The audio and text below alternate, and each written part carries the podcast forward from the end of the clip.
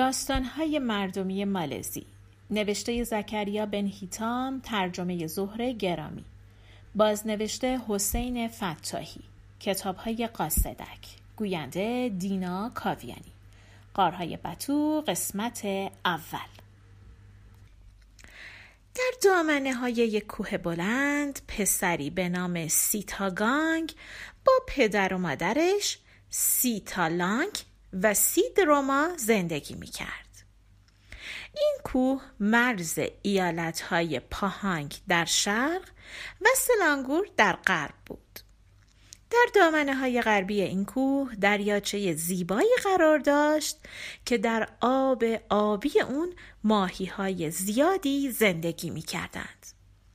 گاهی وقتا ماهی ها روی آب می اومدن تا هوای تازه تنفس کنن و بعدم حبابای کوچیکی پشت سر خودشون رو سطح آب باقی میگذاشتن و برای پیدا کردن یه محل امن به اعماق آب فرو می‌رفتن. سیتاگانگ هر روز با بچه های محله بازی می کرد. بچه ها گاهی برای تهیه غذا به شکار می رفتن و گاهی هم در دریاچه ها ماهیگیری می کردند. اگر بخت یارشون بود ماهی های زیادی می گرفتن و خوشحال و خندان و آوازخانان به خونه می رفتن تا سید خودشونو نشون بدن. یه روز سیتاگانگ با بلم خودش از راه رودخونه به طرف دریا پیش رفت. اون از تنهایی نمی ترسید ولی خب هیجان داشت. یه احساس عجیبی تو دلش بود. جریان آب رودخونه تند و قوی بود. رودخونه همراه موجاش بلم سیتاگانگم با خودش برد. سیتاگانگ یه دفعه ترسید. خواست به طرف دریاچه برگرده ولی نتونست. بازوهای کوچیک و نحیفش بلم رو محکم چسبیده بود. ولی بلم روی امواج مرتب این ور اونور می‌رفت. آب به سر و صورت سیتاگانگ میپاشید و سیتاگانگ ترسیده بود. در دهانه رودخانه یک کشتی بزرگ لنگر انداخته بود. ناخدای کشتی مشغول انجام کارای خودش بود که یه دفعه دید یک بلم کوچیک گرفتار امواج شده. داره این ور اونور پرت میشه. ناخدا با دقت نگاه کرد.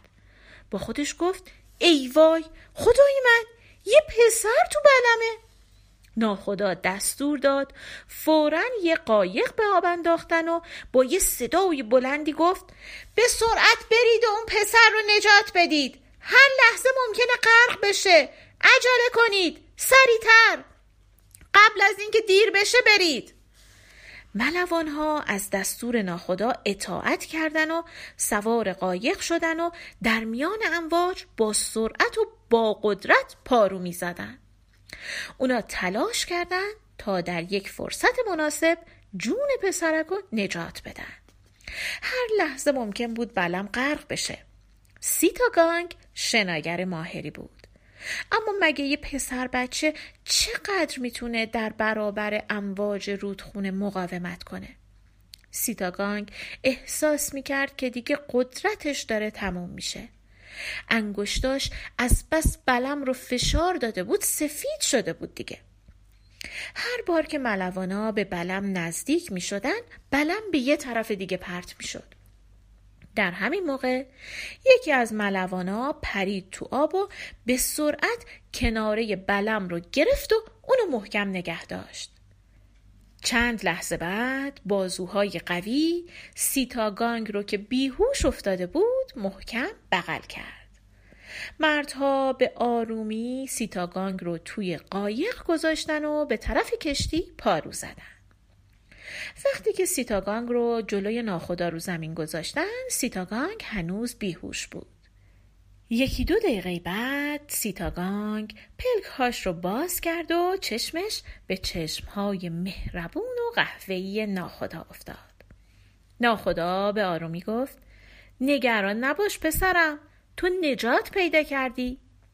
سیتاگانگ با تعجب به اطرافش نگاه کرد و دیوارهای چوبی و قهوه‌ای رنگ کابین رو دید. یه بار دیگه وحشت غرق شدن تو رودخونه سر تا پاشو گرفت با تعجب پرسید من کجا هستم ناخدا آروم بهش گفت پسرم تو روی کشتی هستی هیچ خطری هم تو رو تهدید نمی‌کنه. بعد پرسید می‌خوام بدونم تنهایی تو رودخونه چی کار می‌کردی؟ سیتاگان گفت اومده بودم ماهی بگیرم. ناخدا سرزنش کنان گفت اما تنهایی رفتن به رودخونه خطرناکه. پدر و مادرت کجا؟ سیتاگان گفت تو دامنه کوه نزدیک دریاچه. ناخدا گفت حالا تو احتیاج به استراحت داری. خیلی ضعیفی. فردا که حالت بهتر شد افراد من تو رو به خونه برمیگردونن. سیتاگانگ بعد از خوردن سوپی که بهش داده بودند به خواب عمیقی فرو رفت. صبح روز بعد یکی از کارکنان کشتی شونه های سیتاگانگ رو تکون داد و گفت بیدار شو نمی‌خوای برگردی خونت؟ سیتاگانگ فورا بیدار شده از جا پرید. بعد از خداحافظی با ناخدای مهربون همراه دو نفر از ملوانا به راه افتاد. از ته دل خوشحال بود و داشت سوت می‌زد. داشت پیش پدر مادرش برمیگشت. کلی هم اتفاقای هیجان انگیز براش افتاده بود و تمام شب رو هم توی کشتی گذرونده بود. با خودش فکر کرد وای اگر دوستان بفهمن چه اتفاقی برام افتاده و تو کشتی بودم چقدر به من حسودی می‌کنن. ملوان ها و سیتاگانگ در طول رودخونه برخلاف جریان آب پارو زدن و با هر پارویی که می‌زدن فقط یک کمی جلو می‌رفتن. سیتاگانگ هرگز فکر نمی‌کرد که رودخونه انقدر بزرگ باشه. آخر سر یکی از ملوانا پرسید پسر جون خونت کجاست؟ راه رو به ما نشون بده. سیتاگانگ ساکت موند. نمی‌تونست یادش بیاره که از کدوم راه اومده و کدوم مسیر به دریاچه کوهستانی می‌رسه. دوباره وحشت کرد. وحشت از گم شدن. کمی بعد یکی از ملبانا گفت کاری که از دست ما بر نمیاد. نمی‌تونیم تو رو اینجا تنها بذاریم. حیوانای وحشی تو رو می‌خورن. بیا با ما برگردیم به کشتی تا ناخدا تصمیم بگیره. اونا دوباره پارو زدن و برگشتن به کشتی. ناخدا به سیتاگان گفت از حالا به بعد همراه ما تو کشتی میمونی و با ما به سرزمین های دور سفر می‌کنی. من نمی‌تونم اجازه بدم تنهایی این راه رو برگردی. حتما میمیری. کشتی هم فردا حرکت می‌کنه. ما تو رو همراه خودمون می‌بریم. از اون روز به بعد سیتاگانگ زندگی جدیدی رو شروع کرد. اولا دلش برای پدر مادر و دوستاش تنگ می‌شد. گاهی حتی دلش غذای مورد علاقش رو می‌خواست. گوشت میمون سرخ شده و تعدیگ برنج. مادرش خیلی خوب این غذا رو میپخت. دلش برای این غذا لک زده بود. وقتی این چیزا یادش میافتاد گریش می‌گرفت. سیتاگانگ اغلب دچار دریا زدگی می‌شد. برای اینکه هرگز قبل از اون سوار یک کشتی بزرگ نشده بود و هیچ وقتم تا این حد از سرزمین و خونش دور نشده بود. حرکت مدام موج و بالا پایین رفتن کشتی باعث می شد که احساس بدی داشته باشه و سخت بیمار بشه. حالت تهوع داشت و خیلی ضعیف و خسته بود. اما کم کم حالش بهتر شد و به زندگی روی آب عادت کرد. فهمید که خیلی کارا باید انجام بده. سیتاگانگ خیلی کار می‌کرد. فرمان کارکنان کشتی رو اجرا می‌کرد هیزم میشکست. یاد می‌گرفت چطوری بادبان رو بکشه. چهار جهت اصلی رو هم یاد گرفت. شرق غرب شمال و جنوب. خیلی زود فهمید که چطور هوای خوب و بد رو تشخیص بده. مثلا وقتی آسمون صاف بود و تو آسمون رگه هایی از رگ قرمز تو شب دیده می‌شد نشونه اون بود که فردا آفتابیه. سیتاگانگ یک پسر صمیمی پرکار و باهوش بود.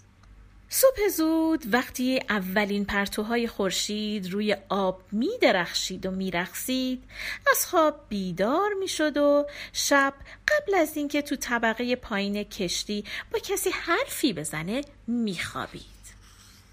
ناخدای کشتی مردی بلند قد و نیرومند بود. پوستی تیره و پیشانی پرچین و چروکی داشت.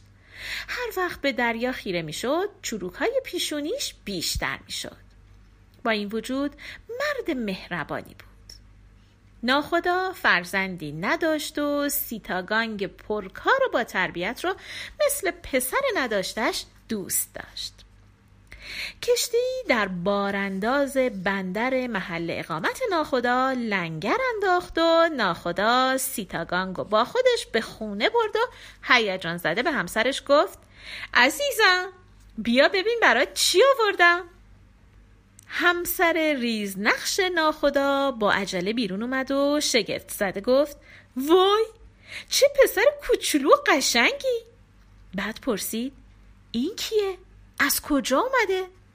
ناخدا گفت عزیزم من اونو تو سرزمین های دور پیدا کردم بعد به آرامی گفت پیش ما میمونه و پسر ما میشه همسر ناخدا خوشحال شد و شروع کرد به رسیدگی به سیتاگانگ. اول سر تا پاشو با آهک شست. لباسای ترتمیز و اتو کشیده بهش داد و غذای گرم و خوشمزهی براش پخت. سیتاگانگ خوشحال بود. برای اینکه خیلی بهش می‌رسیدن. غذاهای شاهانه ای می‌خورد. خیلی زود کوهستان و دریاچه و پدر و مادر پیرش تالانگ و سیدروما را فراموش کرد. سیتاگانگ همراه ناخدا به سفرهای زیادی می‌رفت. طولی نکشید که دریانورد با تجربه و ماهری شد. سیتاگانگ استعداد خوبی داشت و به خاطر مهارتهاش خیلی زود ناخدای دریاها شد. یه روزی ناخدا سیتاگانگ صدا کرد و گفت تاجری که ارباب منه از کار تو خیلی راضیه و دلش می‌خواد تو با تنها دخترش ازدواج کنی.